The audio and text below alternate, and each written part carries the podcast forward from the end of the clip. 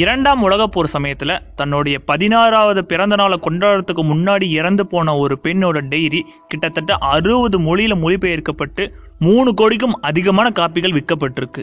யார் அந்த பொண்ணு? அந்த பொண்ணு அந்த டைரியில் அப்படி என்னதான் எழுதுனாங்க? எப்படி அவங்க இறந்து போனாங்க? இதை பற்றி பார்ப்போம். ஆயிரத்தி தொள்ளாயிரத்தி இருபத்தொன்பதாம் ஆண்டு ஜெர்மனியில் இருக்க பிரான்ஃபோர்ட் பகுதியில் ஒரு யூத குடும்பத்தில் பிறந்த பெண் தான் இந்த ஆனி ஃப்ராங்க் இவங்க பிறந்த சமயத்தில் தான் இந்த இரண்டாம் உலகப் போருங்கிறது தொடங்க ஆரம்பிச்சிச்சு. ஆயிரத்தி தொள்ளாயிரத்தி முப்பத்தி மூணாம் ஆண்டு ஹிட்லர் ஜெர்மனியை கையகப்படுத்தினாரு.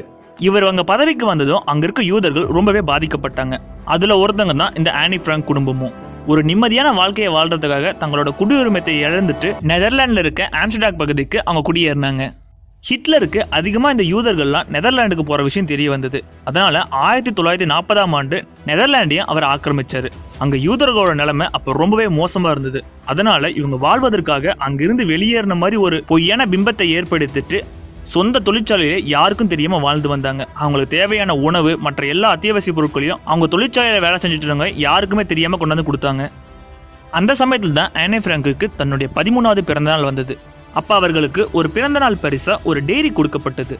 சின்ன வயசுல இருந்தே ஆனே ஒரு பெரிய எழுத்தாளர் ஆகணும்னு தான் ஆசைப்பட்டுட்டு இருந்தாங்க. ரெண்டு வருஷமா கிட்டத்தட்ட ஒரே இடத்துல இருக்கிறதுனால அவங்க டெய்ரி எழுத ஆரம்பிச்சாங்க. சுத்தி என்ன நடக்குது? ஒரு டீனேஜ் பொண்ணா அவங்க மனசுல என்ன நினைக்கிறாங்களோ அது எல்லாத்தையுமே எழுத ஆரம்பிச்சாங்க. ஒரு சமயங்கள் அங்க என்ன நடந்துகிட்டு இருக்கு? அவங்க அங்க என்ன பண்ணிட்டு இருக்காங்க? எல்லாத்தையுமே எழுத ஆரம்பிச்சாங்க. நெதர்லாண்ட்ல யூதர்களுக்கு ஏற்பட்ட நிலைமையை சொல்ல ஆரம்பிச்சாங்க. யூதர்கள் யாரும் பள்ளிக்கூடத்துக்கு போகக்கூடாது எந்த கடைக்கும் போகக்கூடாது. ஒரு அடிமை போல நடத்தப்பட்டதை பத்தி அவங்க எழுத ஆரம்பிச்சாங்க. அவங்க அங்கே தங்கியிருந்த விஷயத்த யாரோ முன்பின் தெரியாதவங்க நாசி படையிடம் தெரிவிச்சிட்டாங்க ஆயிரத்தி தொள்ளாயிரத்தி நாற்பத்தி நாலாம் ஆண்டு ஆகஸ்ட் மாதம் அவங்க தங்கியிருந்த இடத்துல அவங்க கைது செய்யப்பட்டாங்க. அவங்களுக்கு உதவி செஞ்சவங்களும் கைது செய்யப்பட்டாங்க. ஆனால் அதுக்கு முன்னாடியே அவங்களுக்கு உதவி செஞ்சவங்க என்ன பண்ணாங்கன்னா ஆனி பிராங்க் எழுதின டைரியை பத்திரப்படுத்தி வச்சிட்டாங்க. கைது செய்யப்பட்ட அவங்க அம்மா அப்பா அக்கா ஆனிஃப்ரங் உட்பட எல்லாருமே முகாம்களுக்கு அனுப்பப்பட்டாங்க. எப்படின்னா ஆடு மாடுகளை போல ஒரே வண்டியில் பல பேரை அடைச்சி ஒரு முகாமுக்கு அனுப்பிவிட்டாங்க.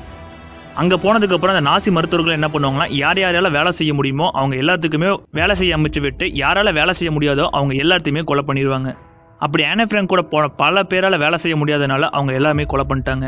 அதுக்கப்புறமா அவங்க அப்பாவை போலாண்டுக்கும் அவங்க அக்காவையும் ஆனாவையும் பெண்கள் வேலை செய்யும் முகாமுக்கு அமைச்சு விட்டாங்க.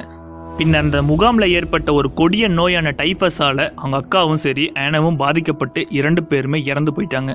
இது எதுவுமே அவங்க அப்பாவுக்கு தெரியாது. போர் முடிஞ்ச சமயம். ஓட்ட ஃப்ரங்க் அவங்க அப்பா தன்னுடைய மகள்களை பார்க்கலான்னு வரப்ப சமயத்தில் தான் தெரிய வந்தது. அவங்க இரண்டு பேருமே இறந்து போயிட்டாங்கன்னு.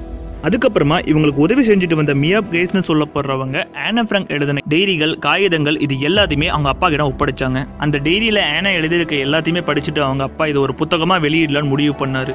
முதல்ல நெதர்லாண்டில் ஆயிரத்தி தொள்ளாயிரத்தி நாற்பத்தி ஏழாம் ஆண்டு வெளியிடப்பட்டது. அதுக்கப்புறமா அமெரிக்காவில் ஆயிரத்தி தொள்ளாயிரத்தி ஐம்பத்தி இரண்டாம் ஆண்டு Anne Frank the diary of எங்கேல்னு பெயரிடப்பட்டு வெளியிடப்பட்டது. இது வரலாற்றிலேயே அதிகமாக விற்கப்பட்ட புத்தகங்கள் ஒன்றாகவும் கருதப்படுது. அதே சமயத்தில் இது அறுபதுக்கும் மேற்பட்ட மொழிகளில் விற்கப்பட்டிருக்கு. இதை பார்க்குறப்ப ஒரு சாமானிய மக்களுடைய வாழ்க்கை போர் சமயங்களில் எப்படி இருந்திருக்குன்னு தெரிய வருது. அதுவும் குறிப்பாக யூதர்களுக்கு ஜெர்மனியில் என்ன நடக்கப்பட்டிருக்குங்கிறது தெரிய வருது.